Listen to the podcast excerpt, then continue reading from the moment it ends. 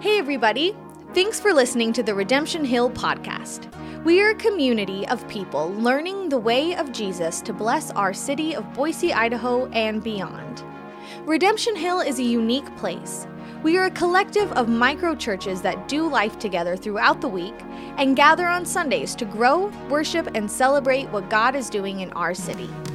You are invited to join us Sundays at 9 a.m. at Discovery Church in Boise, where you can find the community you need in any season of your life. More details can be found at redemptionboise.org. Up next is the teaching segment from this week's Sunday gathering. Afterwards, stay tuned for more information on how to get connected at Redemption Hill. We have met before. I'm one of the elders here and uh, do a lot of the preaching, and it's good to be together on a Sunday morning. Share a little bit. We're starting a new sermon series. Boom. Therefore, go, disciple making movements. We're going to talk about what we do around here and why we do it, and hopefully, over the course of the next eight to 10 weeks, help you live out your calling and start and equip your micro church spaces to grow and to thrive. In 2016, my wife Molly and I, we were living in Boston, Massachusetts, and had planted a campus for a church there. And God started to stir in us this, this sense that He was sending us to plant a church. There's one big problem with that. Um, I didn't want to be a pastor, and I didn't want to lead a church. And so you would think like there, there, would, there wouldn't be a good fit there. Um, why was that? Uh, I had spent 10 years before that as a missionary to college, high school, and middle school students.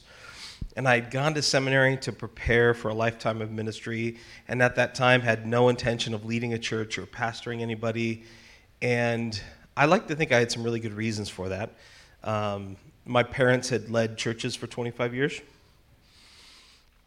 What was that like? and uh, I didn't want to be a part of it. It when you're around it, you see the good, the bad, the ugly. I was, I was barely holding on at that point. Barely holding on to wanting to be part of church, try, wanting to be a part of this spiritual movement that we're a part of. And so as God started to call us, we needed a, a different way, a new way of thinking about what we were going to do if we were going to find a way to do what He was calling us to.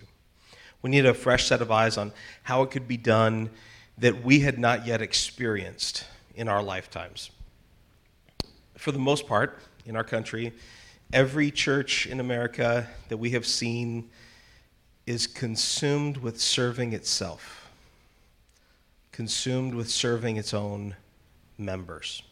The organizations, by and large, exist to provide religious goods and services to its customers who show up and pay with their attention, their service, and their money.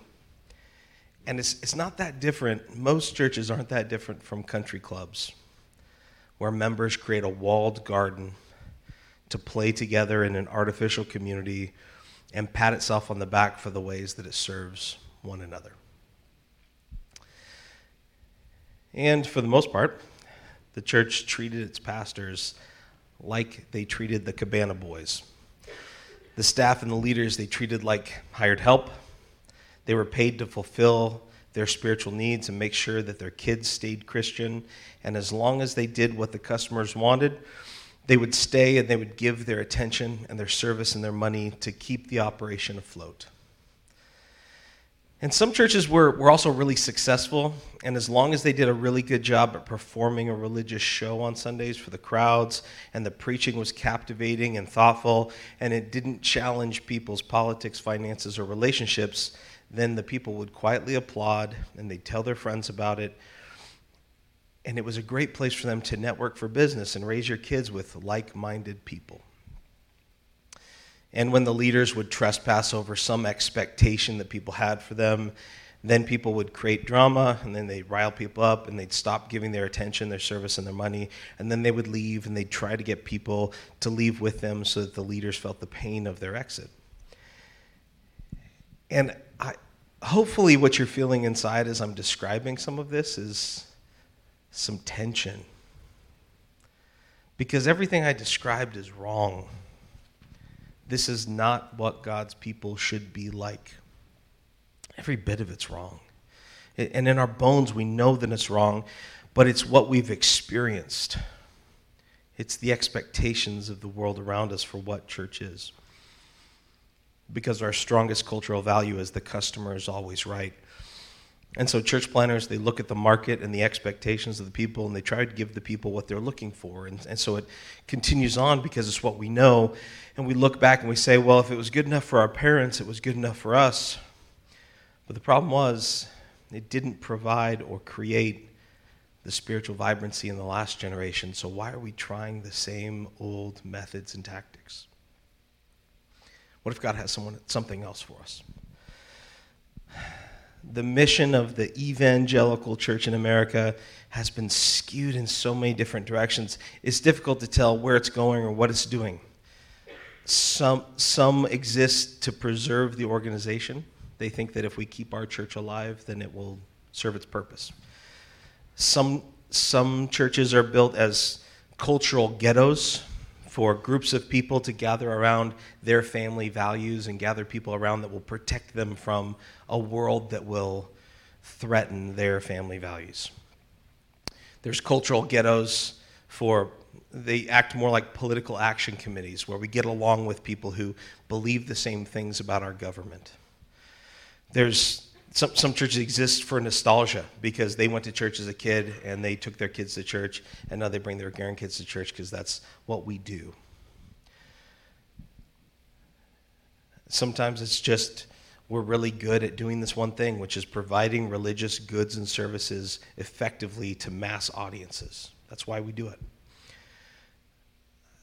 For some churches, it's teaching the Bible. For some, it's serving the poor. For some, it's trying to create relevant expressions of spiritual community that make sense in the 21st century. But none of those are the center of the mission of what the church is meant to be. And so we have to start this work by clarifying what is the mission? Why do we exist? What is this work that we're here to do, and why do we do it? And I want to take a minute right now and give you a couple seconds to think about it, and then we're going to talk about it. Okay, this this will be a little bit of interactive space. So those of you who are introverted, I'm going to give you a couple minutes to think, to jot down some ideas, and then I'm going to tell the extroverts to not talk for a minute so you have space, and we're going to try to create some room to talk. Okay, but I think we need to answer these three questions, or at least ponder it. First is, what is the church? What is the nature of the church? Second, why does it exist? And the third, why have we gotten it so wrong? Okay? I'm going to give you a couple minutes to think about it. They're all up there. And then we'll come back. Okay? I've already thought about it, so I'm just going to stare at you. No, you go for it. I'd, I'd love to hear some ideas. What, what is this thing we're doing? What is the church? Why does it exist? And why have we gotten it so wrong? There's no wrong answers. This is just what you think, okay? This is just some space to process together. So who's got who's got some thoughts? I'm gonna actually have you speak in the mic for the folks at home.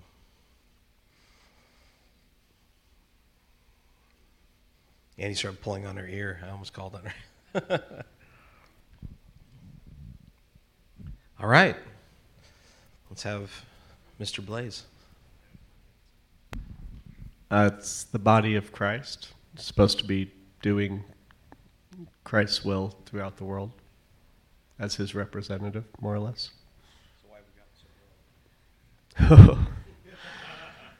Oh boy, yeah. Uh, I was thinking about that question too. I think uh, I, I think it got really confused with politics and image and things like that instead of focusing on Christ or the gospel. Just kind of exchanged it for stuff that we liked during the 80s, seemed like. I think we can blame the 80s for most things that are wrong with America. That feels right. Not just our parents. It's uh, who else? Who else got some ideas, some thoughts? So we got one vote for the body of Christ. Yeah, Adrian. Am I supposed to answer all three? Uh, I was thinking the church is like a gathering of believers. It's the believers kind of coming together to celebrate why we exist, to celebrate, to honor the Lord, also to serve and be tangible love to the world. Um, I have a lot of thoughts about the third one. um, I think some of what I've been thinking about is like as we try to make things repeatable, we add structure, organization, and we lose sight of like the organic kind of coming together as a group of people. So, and then in that creeps ego. Into ego comes like, oh, we see numbers, we see buildings, and then we make things our master rather than keeping Lord our master. All right, so we can blame the 80s, Henry Ford, and McDonald's, I think, is where, we got all. Okay. Clint. Uh, I, I think what the church is, it's the body of Christ I, I, and, um, and the bride of Christ doing God's will. But and why do we exist? Because uh, to point people to Jesus and to make disciples and train them up in the ways uh, of Jesus. Uh, and then I think they've gotten it wrong because God attracts or is powerful and it'll always attra- be attractive to people. And once people have that power or connected to it, they're going to corrupt it. And so I think we tend to want to latch on to that power and that message and then do our own thing with it. I'm close to God. God is powerful. Therefore, I'm powerful. Therefore, you should listen to me. Yeah, I think I think there's something there. All right, Annie's ready. Uh, when I was thinking what church is, is like um, just like learning from Jesus and, you know, doing what we can with that, just like the disciples did. Um, and I do believe it exists to um, bring reconciliation and healing to other people that don't know Jesus. And I think the Western church has gotten it so wrong because we are obsessed with being selfish and comfortable and security, and we try to take that in our own hands.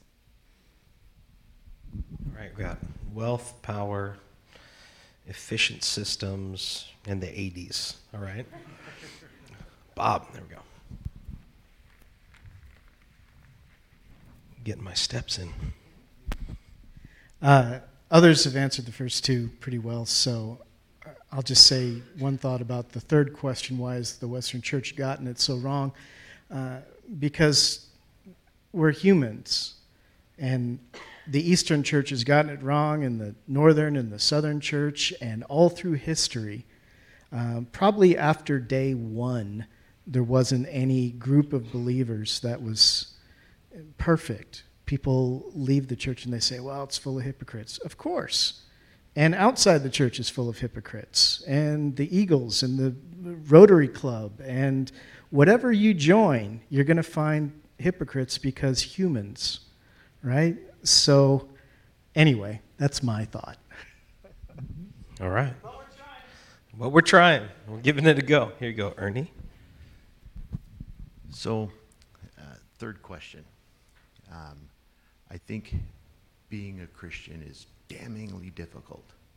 And as soon as you recognize what the gospel's about and it hits you, it requires 100%. And that 100% commitment is difficult at the least, and it's everything at the most. And we form our church to put everything into perspective and to put padding around us and structure around us so that we can comply without having to comply. Yeah. And then we can limit it and we can um, address God as if he is human and say, look what I'm doing, and maintain relationship in a way that we can control and be God in our lives without submitting to him.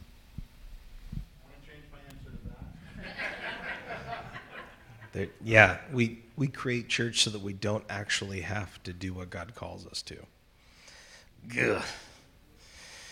All right, one more. Oh, Zach, here we go.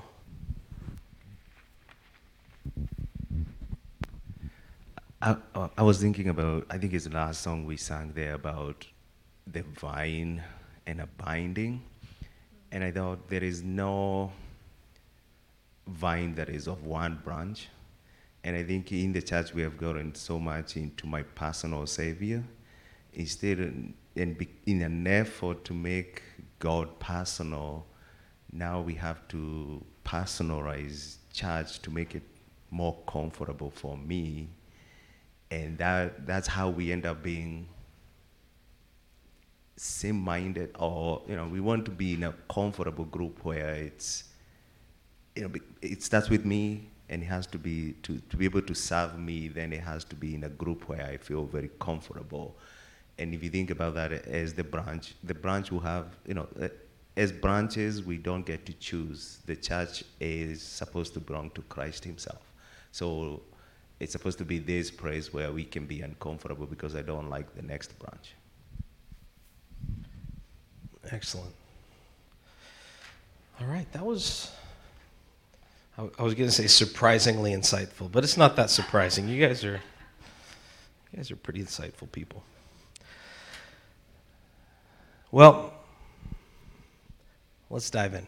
Let's look at what Scripture has to say. Let's talk about it. We're going to be talking about the next 10 weeks, I think. And really diving down to if the church is what God has called us to, and if there's particular things He wants us to do, then how do we live it out both in micro church space and in our macro church space on Sundays? Let's start with the word church. We've you've probably seen it. We've talked about it before. Um, let's see.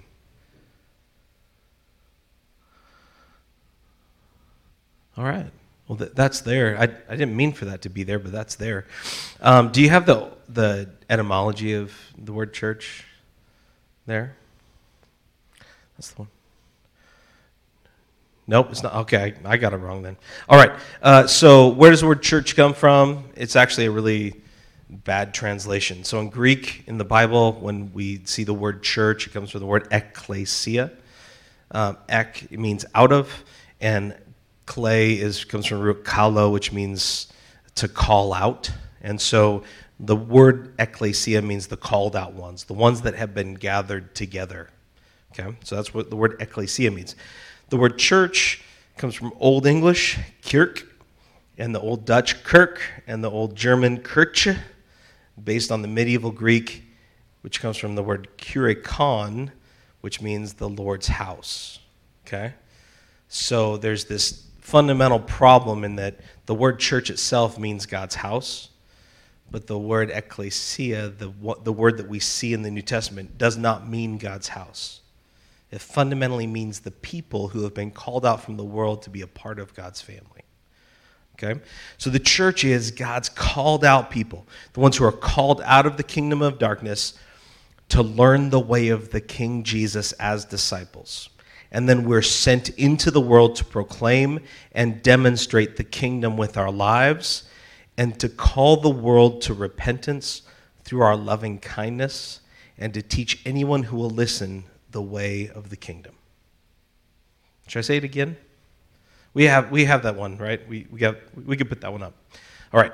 So the church is God's people who are called out of the kingdom of darkness, those who have heard God's voice responded with faith so that they could learn the way of King Jesus. Jesus is the Lord of all creation, He is ruler over everything in creation. And so we are going to submit ourselves as disciples to learn His way. And then, as disciples, we're not just to learn, but to become rabbis like Him. We're sent into the world to proclaim to speak over the world, and to demonstrate with our lives the kingdom of God. And then we're going to call out to the world, ecclesia. The ones who are called out are the ones who will call out to the world for repentance, which is to invite them to receive the kingdom and, and to push away the kingdom of darkness through our loving kindness. Now, this is important. Just like God condescended to, in his loving kindness, make a way for us through his sacrifice towards us, we will enter into the world and then teach anyone who will listen to embrace the way of the kingdom of God. This is our fundamental identity as God's people. We see in Matthew 28, this is laid out pretty clearly as Jesus is on the mountain about to ascend to heaven. This is what he says Jesus came and he told his disciples, I have been given all authority in heaven on earth. Because I'm creator and because I'm king, all authority has been given to me by the Father. Therefore, go. Go. Make disciples, which to them was a very specific thing.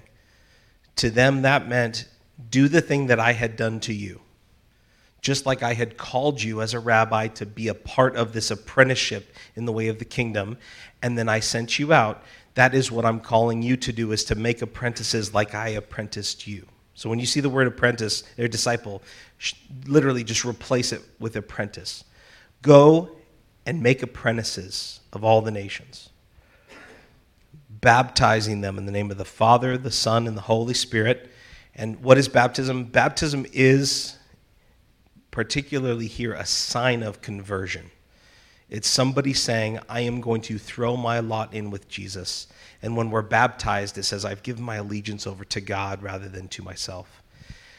And then teach these new disciples to obey all the things that I have given you, all the things I've commanded you, and be sure of this I am with you always, even to the end of the age. So here's my question to you what have we added to this commission that gets in the way of doing those things? What does the church do that is not called to, that actually hurts our ability to do the things he's really called us to do? I think that has to be one of our first questions because we need, we need to clear the decks of the things that are holding us back before we can get this right. So let's let's look at some of the some of the metaphors that we use to talk about who we are, because the pictures in our head will actually determine how we live out this thing. Um, for, let's start with the word church, and that word church means house, and we imagine that the church is this gathering, this meeting. We have language around that. People still say, I'm going to go to church on Sunday. What do they mean when they say, I'm going to church on Sunday? They don't mean I'm going to go gather with my group of people that is the church. They mean I'm going to go to that building that is the church. When we talk about the church, we talk about a place that is representation of a community. Um, we think of it as a, a temple where God's Spirit resides. The problem with that, it's a good metaphor if you think of the Old Testament and how the temple itself was a representation of God's presence with the people of Israel. But what happened on Good Friday that changed everything about that? The temple ceased to have its purpose because the Holy Spirit was released into all the world, out of the temple into the people. Okay? So thinking of the gathering as the temple space where God's presence resides is wrong because everywhere God's people go, his presence resides in those spaces. That's why Jesus says, Whenever two or more are gathered in my name, I will be with you. What he's saying is, wherever you are is wherever I am. Um, we use the word local church, and you know, like that, that language is problematic because how many churches are there in the world? There's one. There's only one church. There's this invisible, worldwide people that God has called out from the world to be his people. So anytime you hear the word church pluralized, it's a minor heresy. like, and that's, that's why I'm, I'm weird about it. And you'll hear me say we're a network of micro church. Like I'm trying, I'm trying to stop saying the word churches because it, it gets in the way of this stuff. Um, I, I, meet with church planters pretty much every week. Um, and when I ask them what they're working on and they're starting their journey, they'll, they'll, tell me the things that they're starting with. And the first like three months, what do you think they're working on those first three months? They're working on a name for the organization, their brand, bylaws, their nonprofit status, space to meet in, job descriptions, and websites. Now, are any of those things essential to being the people of God? None of them are. You can actually get rid of all those things and still be God's people and still be the church. And the problem with most of the church planters I meet with is they have the wrong conception of the kind of work that we're in and what we're doing. They have these cultural assumptions about what we're doing that have nothing to do with Jesus, the Bible, or the mission of God. Now, now some of those things can be useful, and we, we employ some of those things as part of our gathering. But what would it look like for us to create the simplest expression of the people of God so that all that other stuff doesn't get in the way? And so, what we want to do is we want to go back to the first century and what, what I call Church 1.0, okay? We're at, we're at version like 2024, okay? Um, but we need to go all the way back to version 1.0 and see and reproduce the way of Jesus and the way of the early church and take our values and our structures and our relationships and overlay it with the way that Jesus did it. Because it didn't start out the way that we do it. And when we look around the world, we see that in many places, they don't have the same issues that we have as the church. So, what if our American expressions of church are not the best in the world, but in many ways are even a, a dead, cancerous lesion that needs to be removed from Christianity and replaced with healthy, vibrant new cells? What if we need to learn from the rest of the world and sit in quiet submission, seeing how God works in places that look different than us? Because if you look at the church in our country, it does not have the vibrancy, the multiplication, the movemental power of the Spirit of God. It has a whole bunch of human organizations that are built to aggrandize itself, to serve its members, and to be something God never meant for us to be. And if you've been around here long enough, you've probably felt some of the pain and tension because we're trying to think differently about these things. Did you know that we're living in an unprecedented times for the kingdom of God? Right now, the gospel is spreading throughout the world at a rate that we've never witnessed in 2,000 years. In the places where the gospel is growing, it's spreading like wildfire. And for most of us in the West, this can feel shocking because you probably know more people that have left the faith than have joined the faith in the last five years. We've had a front row seat to the decline of Western Christianity and its influence on society. We've witnessed an almost allergic reaction to the word church by many around us. It's hard to even imagine what kind of fruit could be in other places. But God is moving powerfully, and the gospel is spreading, and the world is being transformed just like the book of Acts is playing out a thousand times over all around the world, there's these gospel movements or church planting movements, disciple making movements. They're breaking out and they're resulting in generations of new disciples and new churches and new leaders who are saturating entire regions of the world, many of which were previously unreached. There are movements in India that have seen millions of new followers of Jesus and tens of thousands of new churches. Similar numbers exist in China. They think that in 1980, there was less than 2 million Christians in China. And they think that today that number could be as much as 110, 120 million followers of Jesus. That means that at its height, these movements produced 10,000 new disciples every day. Indigenous movements are taking over all over Africa. Tens of thousands of churches have emerged out of new believers in the past decade alone. In the last five years, similar things are happening in countries like Honduras and Cuba. Discovery Bible studies, these simplest expressions of, of these fellowships of people, number in the tens of thousands. And in these places, the growth is not slowing down. And the underground church in the Middle East has not only seen similar results, but it's the place where the movement of Christ is growing fastest in a way that it doesn't belong. God seems to be specifically doing this among Muslims, and every Muslim region of the world is experiencing these multiplying gospel movements. And that's just like a little snapshot. in every sort of culture, from rural to urban, from eastern to western, from black to white to brown, is seeing gospel movements emerge within them. And the question for many Americans then is well, why couldn't that happen here? Maybe it's because the wineskin of the church needs to be cast off. It may feel like that kind of fruit is unattainable here in America, but here's the truth.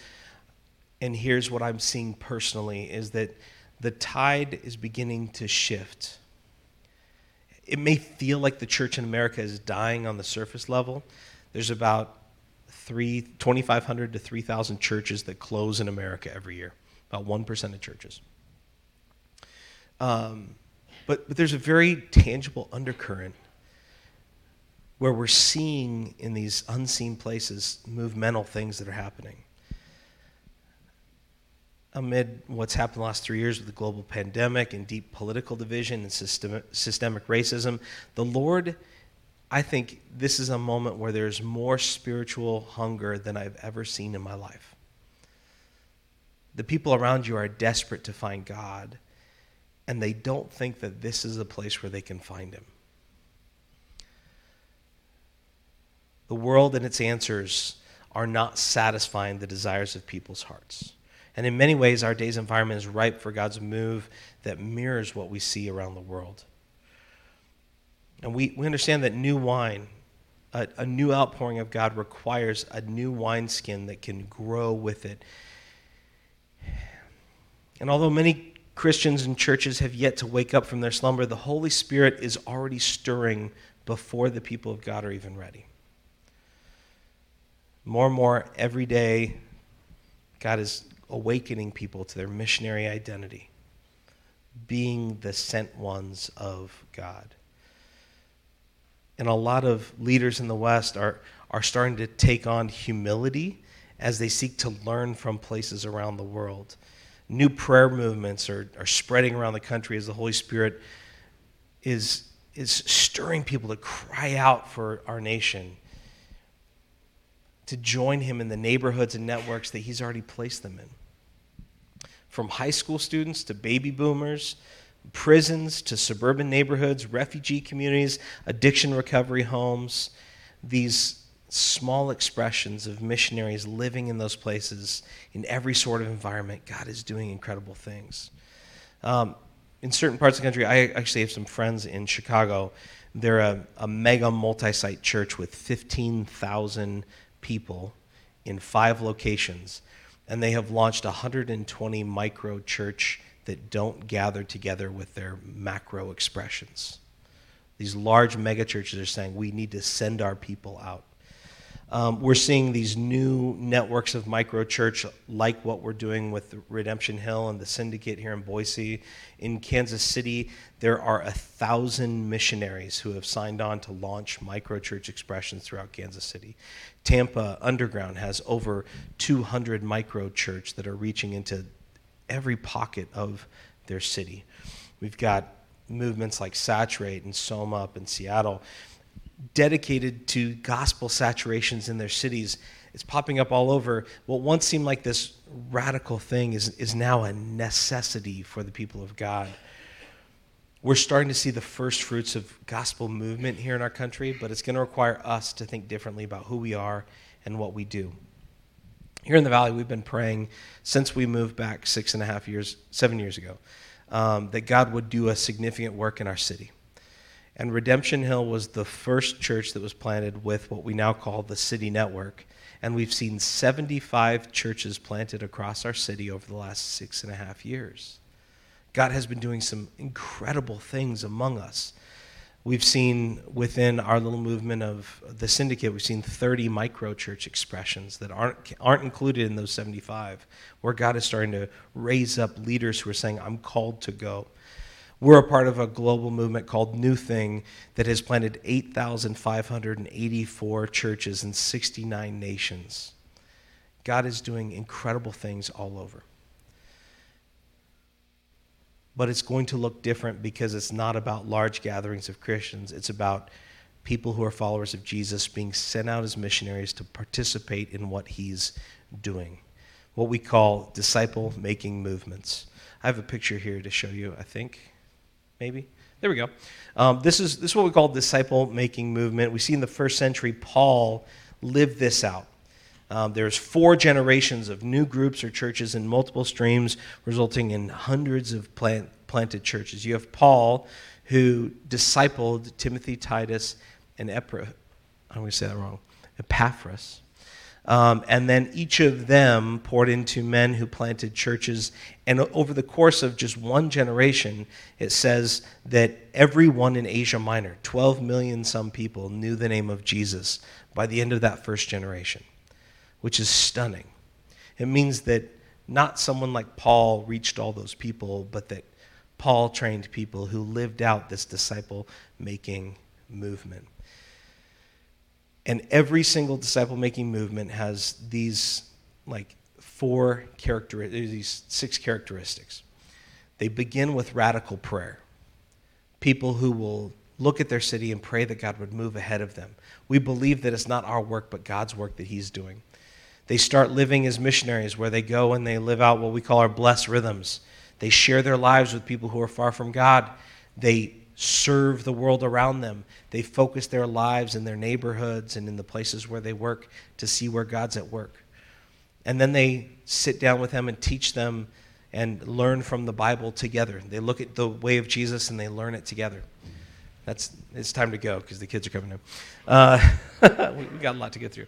Um, you start to see church planting happening because people feel so called and equipped and sent that they go and you see new expressions and partnerships emerge. Um, there's cultural transformation. When the gospel takes root in people's lives, their families are transformed. When the gospel takes root in people's lives, their neighborhoods are transformed. When institutions start to be formed in the way of Jesus, they start to act differently. Um, and then you see multiplication where it can't contain itself, it multiplies out. And many Americans have grown up in the church. They may, they may find like this shift that we're trying to make really impossible.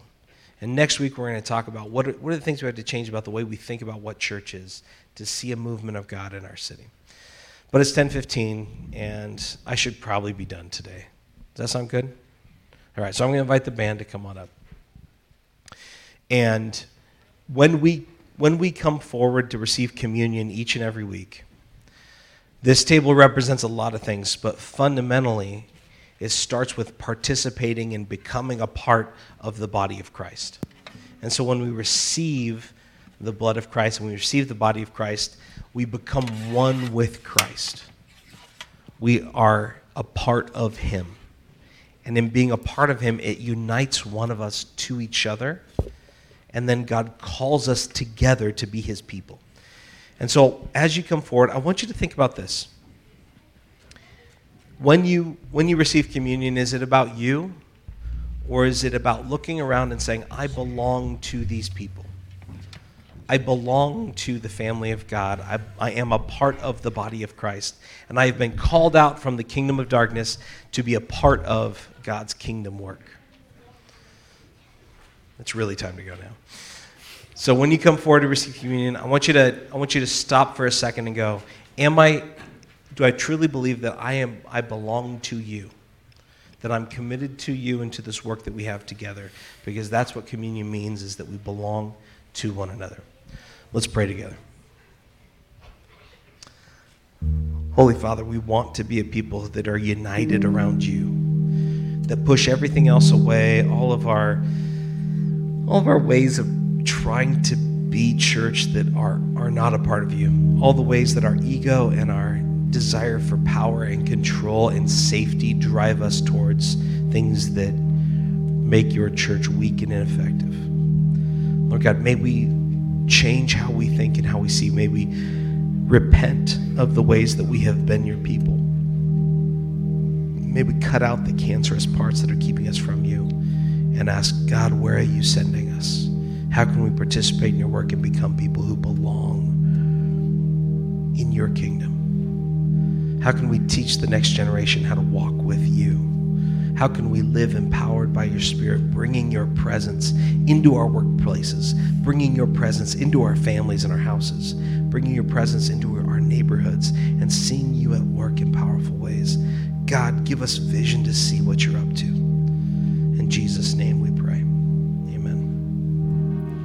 Again for listening. Make sure to subscribe to get the weekly episodes in your podcast feed.